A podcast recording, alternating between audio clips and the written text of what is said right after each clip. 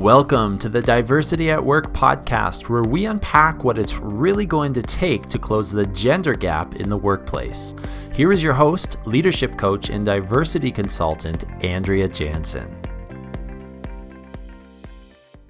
It's Andrea Jansen here. I am super excited about this episode. I got to interview Eleanor Beaton. She is one of my role models, and what she's doing to make the workplace better for women is she is helping women entrepreneurs to grow and scale their businesses. Because let's be honest, the gender gap exists in the corporate world and it is alive and well for entrepreneurs as well. We talked about what you can do to support women owned businesses, whether you're an entrepreneur yourself or if you work in the corporate world. It was a really great interview, so tune in, take some notes, and let's get started. So, hi, Eleanor. Thank you so much for coming on the Diversity at Work podcast. It's a pleasure to be here. I'm so excited to dive in. So, I want everyone to know. So, I have Eleanor Beaton on here today, and I want to share a story about the first time I met Eleanor. So, this was 2017, the week before International Women's Day. And the Halifax Chamber of Commerce, where we both live, was having an event called Wonder Woman. And they asked me to be on the panel of successful women. And at the time, my business was just starting. I was a baby on the entrepreneur scape. And they told me that Eleanor was going to be on the panel as well. And Eleanor had this really successful business. She was killing it in the women's leadership space. She was someone that I really looked up to. And it was like, we want you guys to do this panel together. And I was terrified, but I did it anyways. And it was fabulous. And now we're here today. Uh, it's a year and a half later, and you're on my podcast. So I'm really excited about this. That we had so much fun that day and i i feel like it really is a testament to how you know when you're when you're in the world of making your contribution you've got your head down you're doing the things and sometimes you know other people see what you're doing like they did in that case when when you're sort of there as a role model of success of what that looks like and sometimes there's a difference when we're in the work in how we see ourselves and how other people actually see us and so i think that's something that so many people can relate to Totally. So before we dive in, I'd love it if you could introduce yourself, Eleanor, and tell everybody about what you do. So, I am the host of the Fierce Feminine Leadership podcast, and I run a business which is really focused on helping women entrepreneurs to step into their power as market leaders, take their seats at the tables where the big deals and decisions are made, and really grow into positions of influence. And I think it's from that place where we, as women leaders and entrepreneurs, and entrepreneurs can really make a difference in terms of driving uh, gender equality in the world. So we do that through very specific programming and coaching, um, and it's really you know my intention to help drive gender equity um, worldwide through the power of women entrepreneurs. I love it. So, before you were an entrepreneur, before you were this leadership expert, before you had a podcast, before you were a keynote speaker, what was life like for you? Well, I like before, I, this is actually my second business. So, my very first business that I started um, was I had a communications consulting business. And I ran that right up until sort of late 2014. And a lot of the work that I did in that business was around doing sort of boutique communication styles, cons- communications consulting, boutique style communication consulting with CEOs, with um, nonprofit organizations, with uh, groups and associations that were looking to improve their lobby and so they needed to communicate effectively.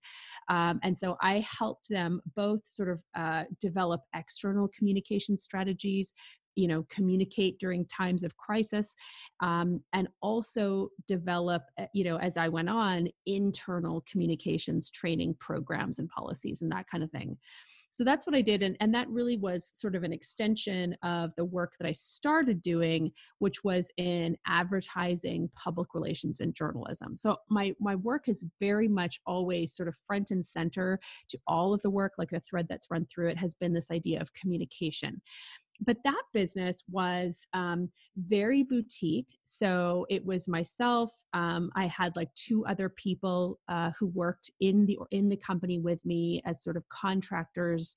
It was project by project, and I was very much behind the scenes, uh, supporting, advising.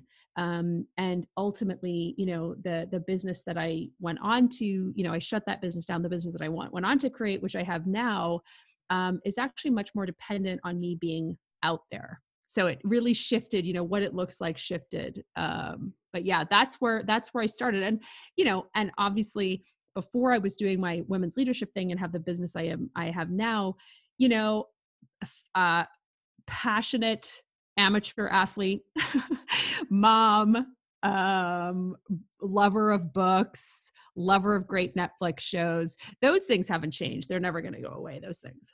So, what made you want to take this on? Like, tell me about how you realized that this, you were the person to step up and take on gender equality. Yeah, I know, I know you know so there were a couple of things going on um, so there was sort of the external market realities and then there was kind of the internal so I'll start with the external so basically it was it was client demand which I know that there's some of your people listening, um, you know, are going to either potentially have their own business or this may be an aspiration that they have. And anytime, you know, that you have a business that is the direct result of people asking for it, um, you know you've got something powerful. And so essentially, I was running these communications development programs you know, um, where I was doing communications training and that kind of thing inside organizations. And so my clients started asking me, hey, can you do some leadership uh, communications programming as well? And so, um, so I started to do that. And really, at the time, I was working primarily with uh, leadership teams inside kind of manufacturing and that type of thing. And so, if I had a group of 20, you know, 20 leaders whom I was training, maybe three were women. And that at that level, that's when I started to notice differences in how women were showing up with me one on one. you know, when I was talking to them before the program started versus how they were showing up around those tables. And um, so I observed these differences. And then the other thing that started happening is they were coming to me and saying, you know, do you work, um, do you do any work with people one on one? So that's what really, uh, I didn't at the time, but that's what, uh, you know, prompted me to um, get training as a coach and to start working primarily with women and start addressing both, you know, in terms of supporting women individually but also taking it sort of a look at it more systemically at some of the barriers that women were experiencing. So that's kind of the, the sort of external drive. I, I saw a need and an opportunity. And internally, you know, I had been like, I don't know um, if you have found this, but, you know, growth and development is such a profound and powerful feminine value. Like women just keep transforming. And it's like, you know the more life experience it's like that desire to transform and evolve continues to speed up the more we live. And so i was really at this place where i knew that um, i was up for a new challenge and um, you know and, and it was at around that time just shortly before that that my dad died. And that really gave me this very powerful brush with mortality and i was like is this you know is this all i've got or is there a bigger impact here for me to have and ultimately i decided there was a bigger impact for me to have um, and that it was time for me to step out from sort of advising people behind the scenes to yes continuing to advise and support but to um, kind of share my own message and lead the way you know um, through what i had to say about women in leadership. So that's kind of the the impetus, the twin impetuses, if that's how you pluralize it, that helped me transition into the work that I'm currently doing. And so I'm really curious because it sounds like you're really good. You were really good at being behind the scenes, helping other people really step up into the spotlight. And now That's this new familiar, right? right? Now it's like you becoming the face, right? And you yes. having to go out there. So what did you have to do internally to get yourself to that place where you are comfortable really going like full on mm-hmm. face of the business mm-hmm. ready to go Oh yeah, like that was, you know, and it's interesting. That was a really um there's a couple of things. So there's sort of the like the the things that I had to do, you know, from a psychological perspective and the psychological things I had to do to help me grow that type of business from a practical perspective. So I think the first, um, you know, the the first thing I think there becomes a reckoning, which is that you know out there there's a conversation that's happening, and what is what do you want your place to be in that conversation? And you know, um, and I knew that I wanted to be a part of that conversation. And so the first part of it is number one, figuring out what do you have to say and then uh, really negotiating with yourself and getting yourself into a situation where it's that you feel that you have the right to say it and that it's worth listening to. You know like your voice matters and for women and voice um, you know and having that ability to speak it's a huge thing and, and the ability for women to speak i think is so tied up in um, you know in feminist history really. So for me the things that i had to do number one is um, after I sort of identified what are the core areas, like, you know, what are the core things that I'm going to speak about? And I think that's from a practical perspective really important. And I did that actually through blogging. So I started blogging regularly, and that helped me find my voice and discover what it is that I wanted to say. And then there was this other part, which was really being, um, you know, cultivating the inner resilience that I needed to be visible. So, um, really dealing with limiting thoughts like, do people care what I have to say? Does it matter what I have to say? Are people going to criticize what I have to say? So, those kind of things. Is it arrogant for me to um, to be the face and voice of my business? So, sort of doing that kind of work. And those um, are loaded things. They're very loaded. Man, things. so how did you things. get started on tackling those things? I threw myself into it made myself exceptionally uncomfortable for a very long time. Um, surrounded myself with other people who were also doing similar things. And it was only there that it was only through, like, you can't prep your way or think your way. You know, for me, I had to put myself into that situation and I had to do the work on the real state of being uncomfortable versus how do I prepare myself for the discomfort that's happening. You're bringing back memories of that day. We were on the stage at the Wonder Woman. I was yeah. like, there's no like uh, on that day there's like there's nothing i can do now. I can't bow out. I'm in the program right? I just need to go up there. I need to sit there and i need to tell my story and answer the questions. And yeah like that is yeah you're bringing back the memory. Yeah right? You have to yes. yourself. It's like you know and, and, it's so interesting because it's this idea of confidence you know and and i i i um think that for many for both you and myself and for you know the women who are listening to this and the men who are listening to this you know at this stage in our development you know we're kind of past the need for confidence. We have confidence you know. What we need at this stage is what i would call radical conviction so um, you know we that we have a commitment you know we've made a commitment to do something and that commitment paints us into a corner where you have to fight your way out of that corner you know and you have to fight yourself.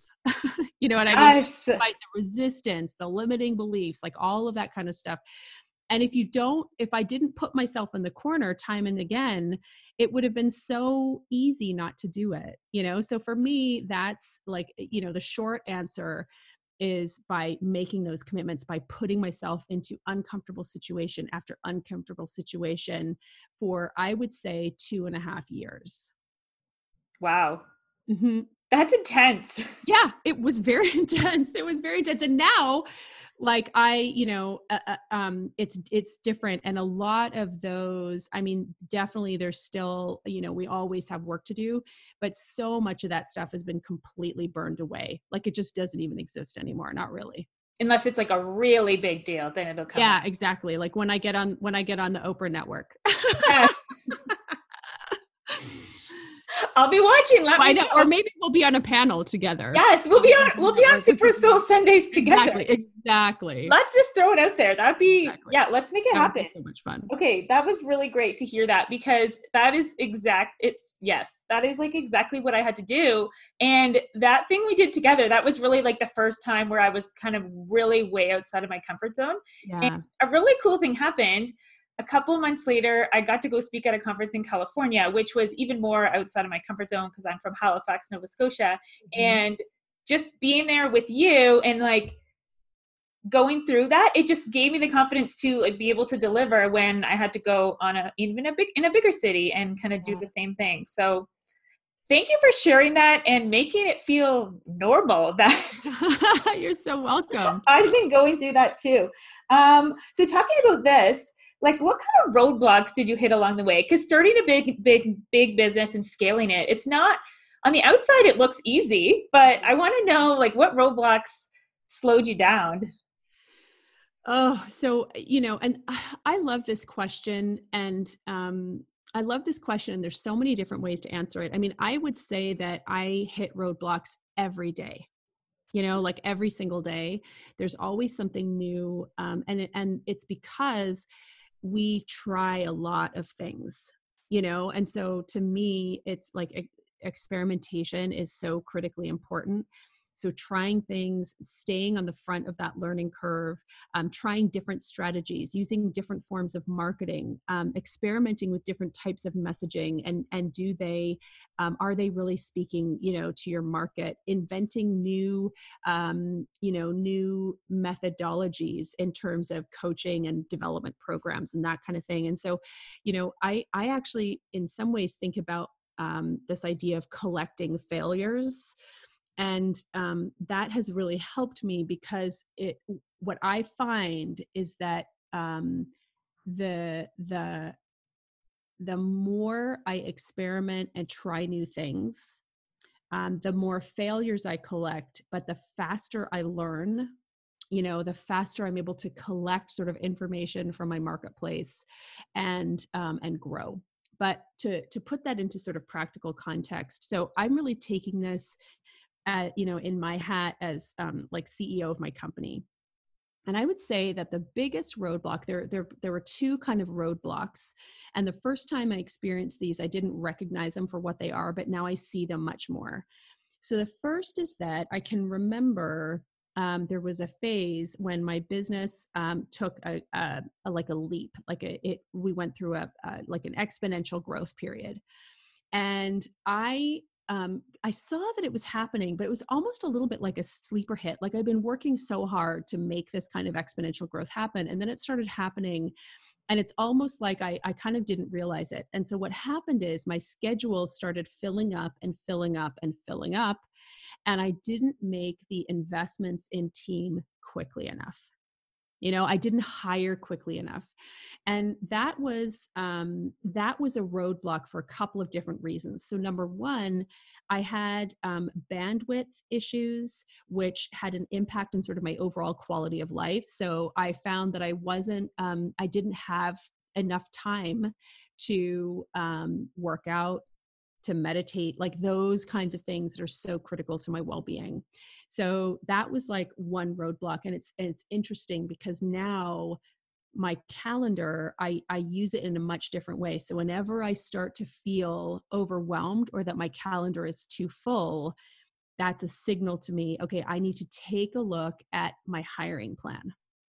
you know what I mean? Oh. Yeah. And it's so interesting because I have found that um, you know that women entrepreneurs often under hire so i think it has to do with our sort of relationship with risk and very often you'll have these women entrepreneurs who have their business is successful but they're still it's almost like they don't know it yet you know and so they're not quite taking the kinds of risks and hiring the help they're trying to do everything themselves. So that was a big roadblock and and you know i've seen it in other people and for me you know now i really you know I, I really take that seriously. I don't at all think i have to do it by myself um, and absolutely reinvest back into this asset this lovely asset that we both have which is called a business you know which is basically a cash and impact machine you know? So that was one roadblock um, that i learned from. Another roadblock you know and this is um, and this is again related to you know entrepreneurship and particularly sales so you know for me i have always been most comfortable creating content delivering programs sort of in that technical side planning out strategy. But there's a super important function inside business you know which is sales which is where you get to transform impact into money. And that was not something i had a ton of experience with really. And so for me it, um, there were times especially early in my business where i always wanted to outsource sales you know i wanted to bring in sales teams bring in salespeople to do that and would take my eye off sales and look at other you know and kind of be focused on other areas of the business and I have found that that's one area where, as the CEO, you always have to be super uh, locked in and close to what is happening on the sales side. You know, and it's so interesting because if you look at what makes super successful companies successful, it's that the CEOs of those companies stay very connected, they stay very market facing. It's like why um, Meg Whitman, who was the CEO of HP, even as CEO, would continue to cold call prospects and customers to have that gut instinct and connection to what her client, her company's clients and customers really wanted. So I think, you know, um, as a CEO of a business, even if it's a business of two people, you know, um, that's something that sometimes women entrepreneurs, entrepreneurs generally want to outsource and you just can't. So that was a roadblock that created a slowdown um, in growth over several months until I caught what was going on and, and fixed this and fixed it. So what did that lead you to? Those two roadblocks. So kind of the idea that you needed to upscale your team and that you needed to take control of sales.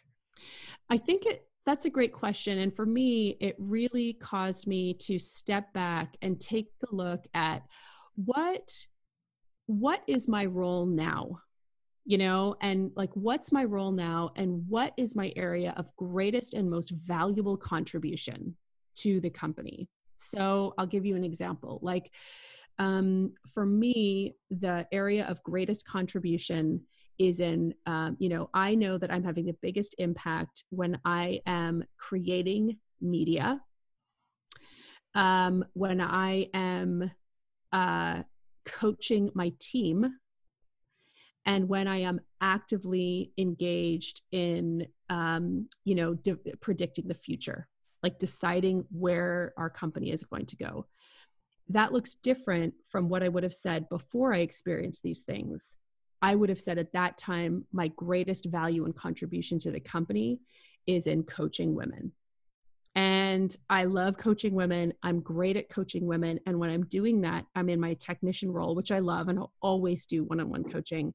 But when I think about what I do, you know, and so if I think about the, this asset that I've built with my team, which provides employment for families, which, um, you know, creates impact and training for women, which has, a, you know, creates lots of free stuff for women all over the place to honor this i have to really and i had to really investigate what my what my highest value in the market to this company is and try to stay very focused on operating in these areas. And this is a question that you know this is something that can be it's a transformation. It's a step that we need to take as women leaders and entrepreneurs and it can be hard for us to do that because it sometimes means stepping away from an identity you used to have mm-hmm. and something that you're really good at too. Yep. Because there's could be something that you're even to focus on what you're even better at and that exactly. potential and the scalability, right? It sounds like one-on-one coaching, it's not really scalable. It's not, you know, it's funny, it's not scalable. And um and for I'm you, but yeah, yeah, exactly. It's scalable for other coaches yeah. Yeah. And and for me right now, I see like I'll always have some of that because that's again that's what that's what keeps me very connected to that one woman you know that i want to talk to and reach and impact cool okay so now i want to switch the conversation a little bit mm-hmm. and talk about the gender gap because i mostly talk about corporate so looking what happens in the corporate world and we know women are falling off the leadership train at every single level. So even that first entry level management position, men rise at a faster rate than women. And then at the top in Canada right now, 5% of CEOs are women, and it's the same in the US. So and that like hasn't changed in 30 40 years yeah exactly i know i read the world economic forum gender gap report and in canada so when it started in 2006 they did the first one um, we have progressed by 1.8% wow. Not per year off. yeah.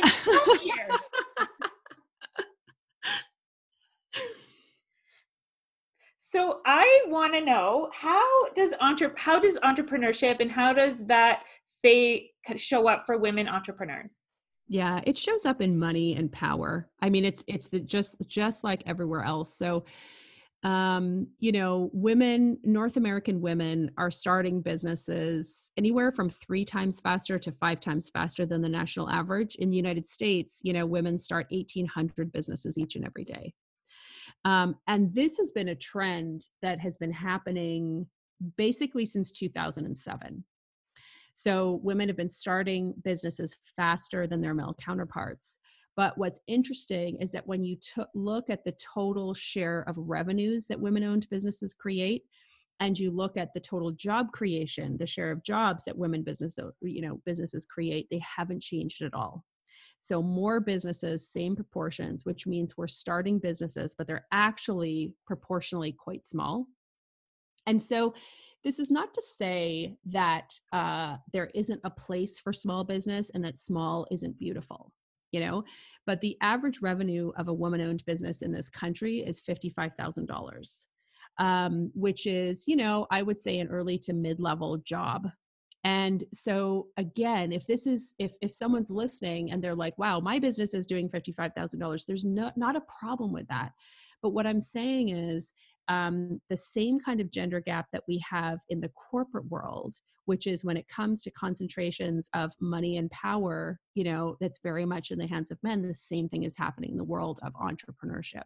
And so i think there's three kind of key areas. The first is access to funding and capital. Um, the second is that uh, what I would call a startup bias. And so when you look at development opportunities for women entrepreneurs, um, you know, uh, programming, courses, supports, they are all focused on those startup, you know, on women starting businesses. But where I think the majority of the value is created is really women who are, you know, you're past sort of the half a million dollar mark, you're scaling into the seven figures. At this point, you're hiring people, you're making recirculating that wealth back into the community. There's precious little support. I call it the glaring middle you know so there's very little support for women entrepreneurs at this phase um, and then the third thing i think is that entrepreneurship education by and large is shaped by men there are very few you know, super well known women authors. Like, who's the female equivalent of Jim Collins' Good to Great? There isn't one. So, when it comes to the world of business, so much of our thinking about business strategy, marketing strategy, growth has been informed by a male lens. And I have those books. I love those books. But what I think about is what's important to women as entrepreneurs? How do we measure success? What does it look like? What are our unique challenges? And I think that's a that's a subtle and insidious form of gender bias because you know for women it's important that our experiences and the things that we want are reflected to us in our teachings and in how we evaluate success. So I would say those are kind of three core ones that I am really passionate about exploring, highlighting, and correcting. So it's the education piece. Yes. And the the concentration of money at the top. Yep. And then what's the third one? The startup bias. Oh, so, the startup bias. Okay, so we so, focus on small, like, oh, just start. And mm-hmm. then because all of the resources are there, it sounds like you'd be networking, like, oh, I got to go get out. I got to find my tribe. And then you're going and it's all focused on starting. So it almost sounds like it could hold you back in your thinking because you're showing up wanting to learn and grow, but all the resources are aimed on just starting, not on totally. scaling. So it could keep you kind of in because you are the five you are the average of the five people you spend your time with right? And if you're spending time with all these people that are in the startup phase then which is great and people in the startup phase need to be together. But if you're like mid phase you're like where is my support? Like i need something different at this point. Oh yeah. Like look at it this way you know it's a crime. There's so many women entrepreneurs out there who are even generating like 80,000 in revenue who could be generating half a million in revenue without additional work. And it's just an understanding of what it takes to get a business from 80,000 to 500,000 which is very you know and and those are the conversations i think that are not happening. Um, there's so much there's so much focus on getting a business to its first sort of $80,000 in revenue you know? And i think there's a real infantilization of business education you know for women. Start your website get your you know get your registration build your network you know and those kinds of things are absolutely important but in service of what you know? What does you know how do you take a service based business which is what so many women start how do you take a service based business and actually scale that? You know how do you ensure quality of service as you scale that business you know? how do we? Right? Exactly like how, how? do you market effectively and scale a personal brand? So those are the kinds of questions that i think are very important to women based on the kinds of businesses that we're starting that i just don't see enough conversation around. Okay so if someone's ready to go so like what are some things that we could do? Um you mean to grow yeah. So if women are listening and they're like, okay, I want it. So one, I want to ha- ask you this question twice. So one is, what can these entrepreneurs do? What are what's the best place to get started if you're like, I'm in it, I'm ready to go. Like, let's take action. That's my first question. And then after, I'm going to ask you, what can women who are employees yeah to support women-owned businesses? Oh, I love it. Okay, so so um, here's the thing. So if you're a woman entrepreneur you are uh, chances are very strong that you have started a service-based business okay? So there's lots of women starting product based but but in general women are starting service based businesses. So we're getting into business building a business around a specific service that we offer.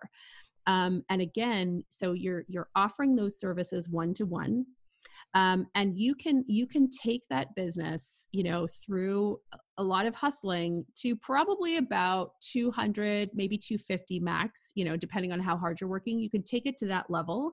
Um, and that's where you're going to stay. And for some people that's going to be enough. For some people if you want to really kind of build a foundation to scale beyond that there's a couple things that you want to do. So the first is that you're going to um, i want you to think through how you transform a service um, and how you start to identify what I would call your intellectual property. So, like you, Andrea, you're a specialist in professional coaching, you know, executive coaching for women inside the corporate world. And let's say, you know, your specialty is helping them get promoted to like a VP level, you know? And so you're working with people one to one, but chances are you have this pretty powerful methodology that you're using over and over again. And so that can be methodology. So now you want to think about okay, how can I scale me? So as an example, you can start to develop that in that methodology into a piece of intellectual property that can now become a particular kind of certification. And so now you can actually certify other women executive coaches to deliver this promise that you deliver.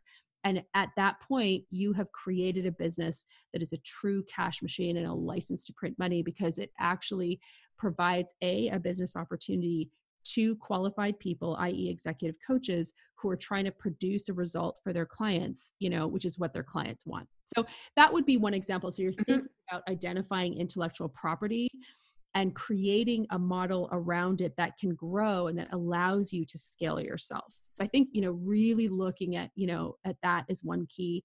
And the other thing is to start taking really looking and understanding lifetime value of a customer. So there's only three ways to grow the top line i.e the revenue of any business. It's you can sell to more customers you can increase the you know the um, average transaction size i.e sell bigger programs and products or you can increase the frequency of, of, of purchase so people can buy from you more frequently. So really creating a business model looking at it less as your service and more as the business structure and model. I think that's the most important thing we can do and these are the conversations that we're not having because we're so focused on that initial startup. And I wonder if we've had those conversations at the beginning, what would be possible if you go into your business thinking, what can I do today that I'm, I'm maybe not going to scale it in the first year, but yeah. what can I do differently at the start so that when I am a year, two years in, I have these assets. I'm thinking about what these assets I could create right now to scale. Totally and you know it, and it's so different from you know if you think about sort of the traditional kind of high tech like when we think about areas you know that are very au courant from an entrepreneurship perspective a lot of them are things like high tech companies that are basically monetizing intellectual property like you know algorithm like how they have they're they're monetizing in a different way it's a totally different setup you know but they understand you know through their ecosystem the path to growth there's an ecosystem that really has to be built for women entrepreneurs around service based businesses, which is primarily what we're building. And we really need to take a look at what our ecosystem for growth looks like. And right now, it's grossly underserved. Because it is interesting. There is so many support opportunities for tech companies. A million. So many. And it's like i think you're right. It's like we need like that business model that expertise that this is how you do it and mm-hmm. here's the steps that you need to do. Here's the things you need to measure because we're not having that conversation and it's not happening in the no, business education not. that we're getting today. Yeah it's not. It's not Okay, so now my next question is what can women do? So, women who work in the corporate world and are like, yes, like I'm not cool with this, right? Like I want to do my part to to close the gender gap. So they're doing it at work, they're putting themselves out there, they're asking for that next level at their company, they're opening the doors for others in their companies. But what can they do to help entrepreneurs? That's a great question. And I was thinking through this, you know, and I was thinking about the number one challenge that um, that you know that the women entrepreneurs who are listening to this show the number one challenge that they would have and how women who are currently inside the corporate world could support that. So I think the number one challenge that most women small business owners have is access to the market. So it's access to potential customers and clients. So in that world, the most important currency is attention. You know, and so I think that um, one thing that women entre- that women in corporate can do, if you go on LinkedIn, you're going to see some incredible articles or you know pieces of content that have been developed by women entrepreneurs that are providing education. So if if you're a woman entrepreneur um, you're providing a service chances are you are engaged in education marketing they're writing like what like this you know creating excellent podcasts writing amazing articles that help people. Um, and they help also to garner attention for your business and spread awareness about what you do. So a really simple thing you can do is to share that content with your followers you know? So rather than just continuously sharing the latest article from the wall street journal which is great how about you think about so so what we're doing is entrenching this access you know to generally uh, you know media conglomerates that are continue you know their boards and those media conglomerates are typically controlled by men and so that is what we're sharing. Rather than just doing that how about you start to take more of a grassroots approach? So you start to share media that's produced by different diverse voices. It's a super tactical thing that people can do Andrea is having this webinar. You need to check it out. Here's an article that Eleanor wrote. You need to check it out. So, really trying to support women owned businesses with access to audience and access to eyeballs. I think that's actually a super, super, super um, practical thing. And then the other thing is to leverage the power of their corporate purchasing power to bring women entrepreneurs into corporate supply chains. So a lot of women listening to this have through they have access maybe they're part of a committee that's doing event planning.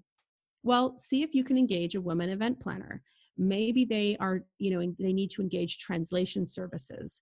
Can you ensure that a woman-owned business business is bidding on that? So there's lots of different ways that you can engage women entrepreneurs through the corporate supply chain, um, and it's a great way to kind of make an impact. I went to an event last week about supply chain diversity, and they said that 5% of corporate supply chain, government and corporate in Canada goes to women owned businesses.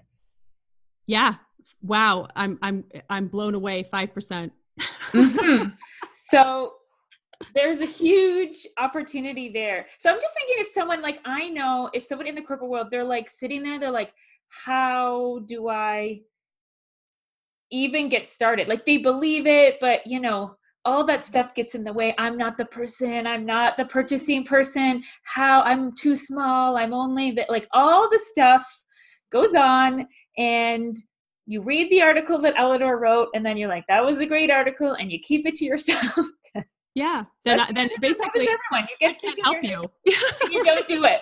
So, what are some like tools that people can do to like just get over that and like take that action and be an advocate for mm. kind of getting yeah. women-owned businesses into their supply chain?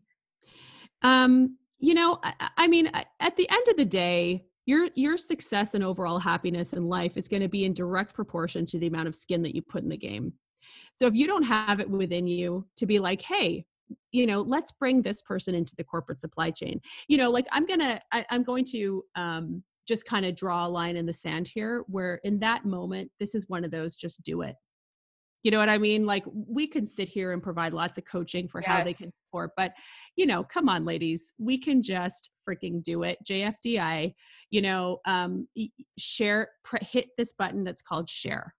You know what I mean? Or hit this email and, and embed the link and send it to a couple people.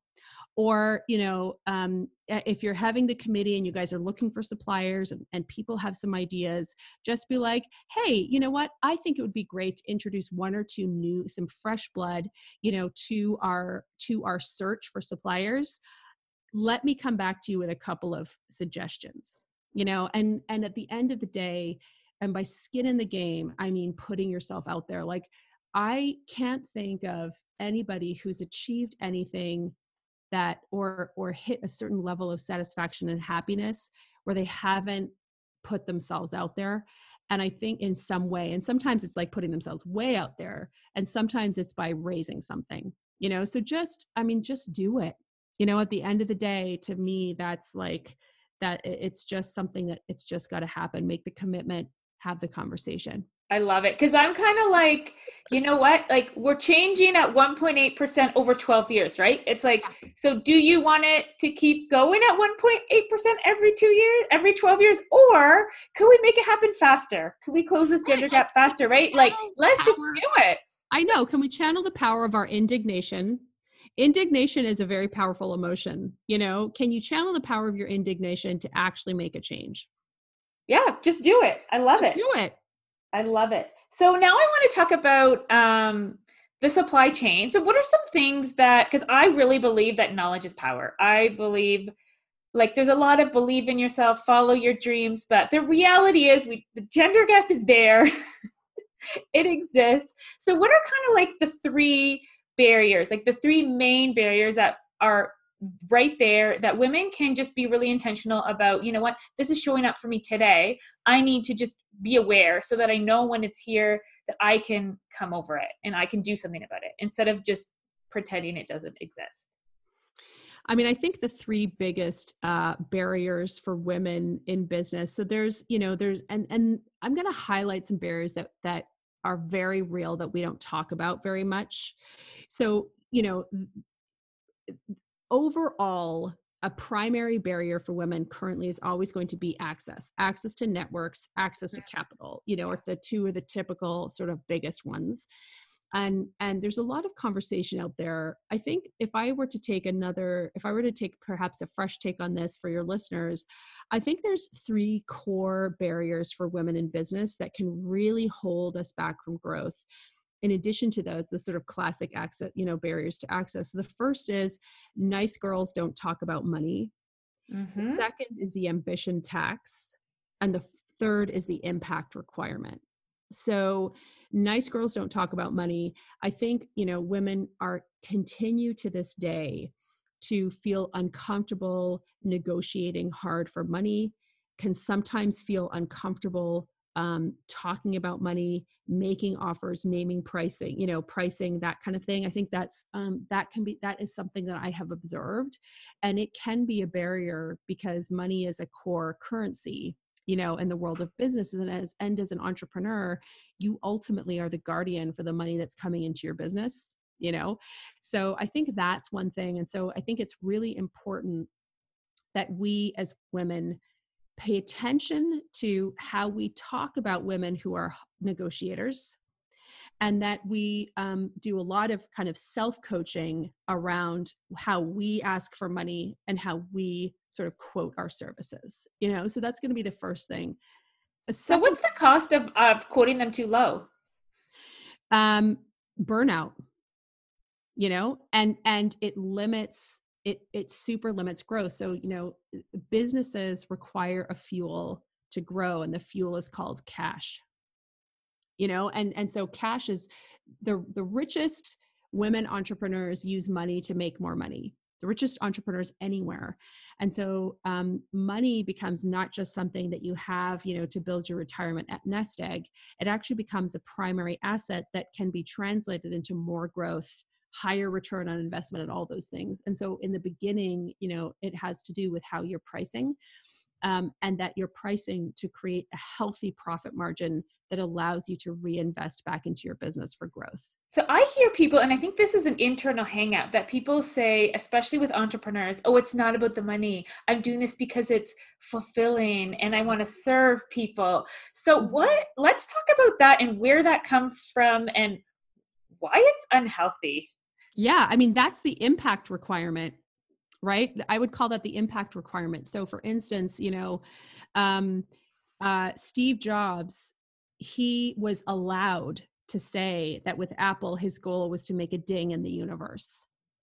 Um, that was totally acceptable. Um, and if you look at someone like an oprah winfrey uh, her growth has always been around and her messaging has always been much more tied to making a, a, larger impact. And i think it actually has to do with how we look at gender and how we how we um, define things like femininity.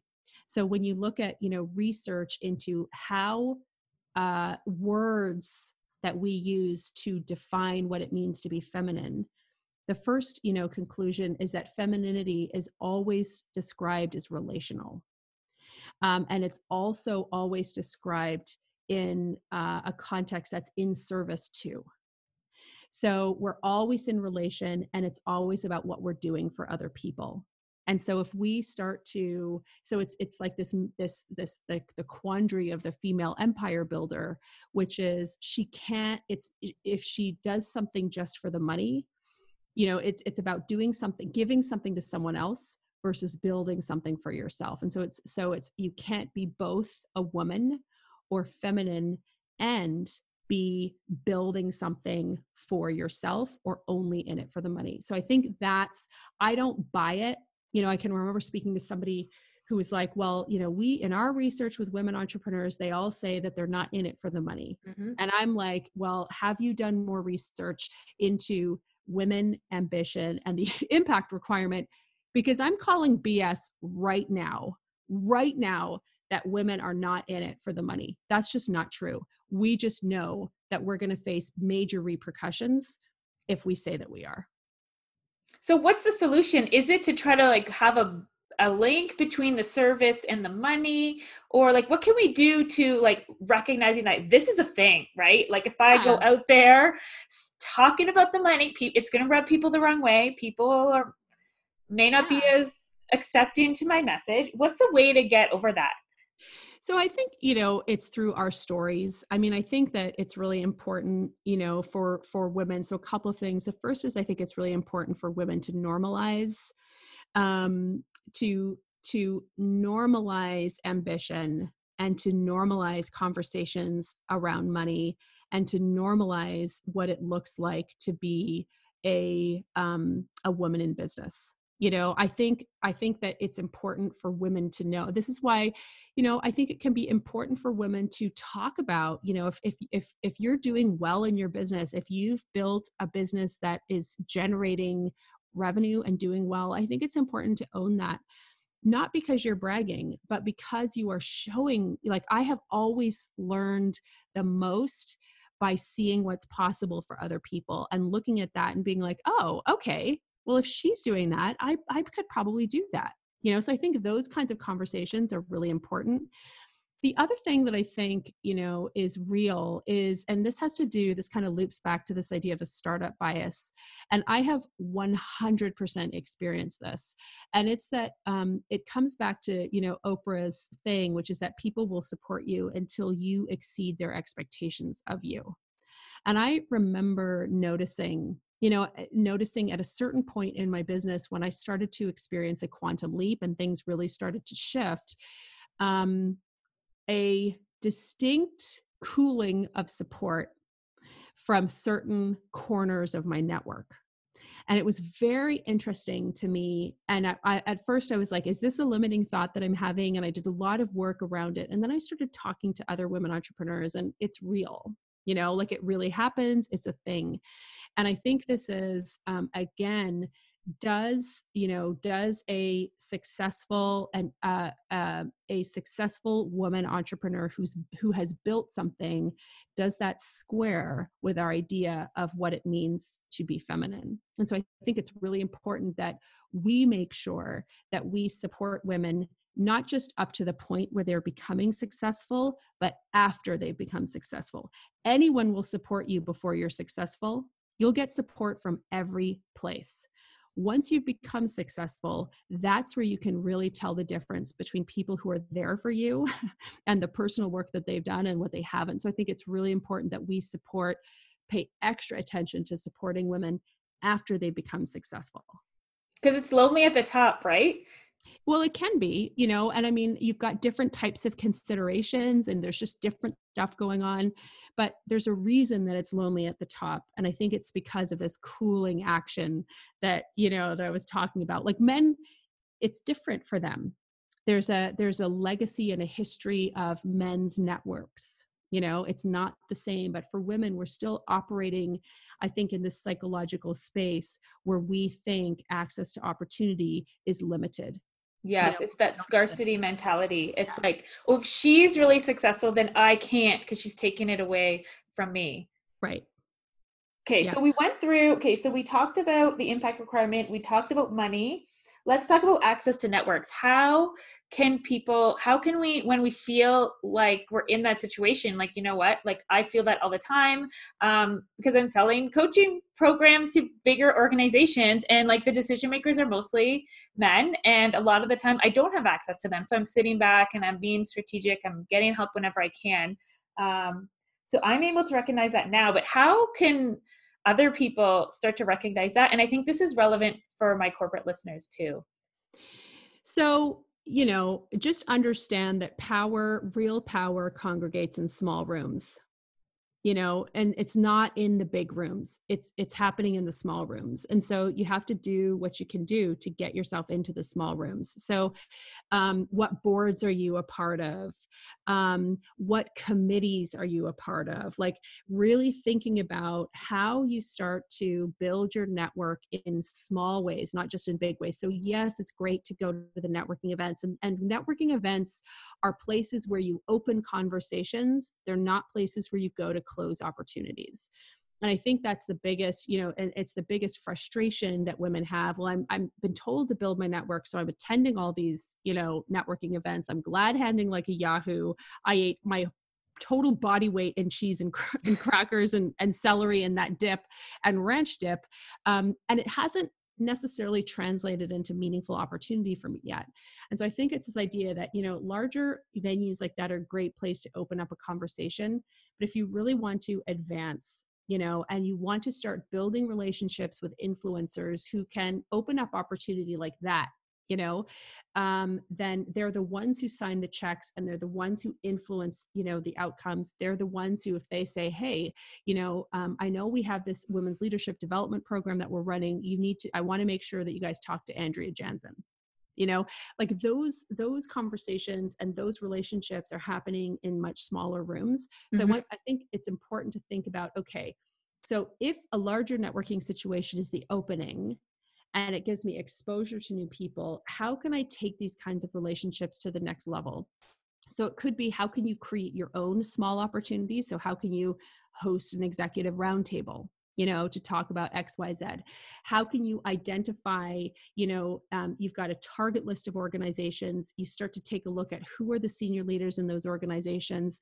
What organizations are they a part of? What how who do i know who knows them? How can i get into small rooms with these people to start building my relationships that way what do i stand for what am i known for you know um, because that's another powerful one if you have a built a personal brand and expertise around a specific area you know that can help give you access you know to those smaller rooms too so i think that's like an important thing to to think about i love it it's so simple yeah, it is. Go yeah. to think about the small room, right? It's a really good mindset hack when you're feeling overwhelmed. You're like, where do I go? How do I access this company? Mm-hmm.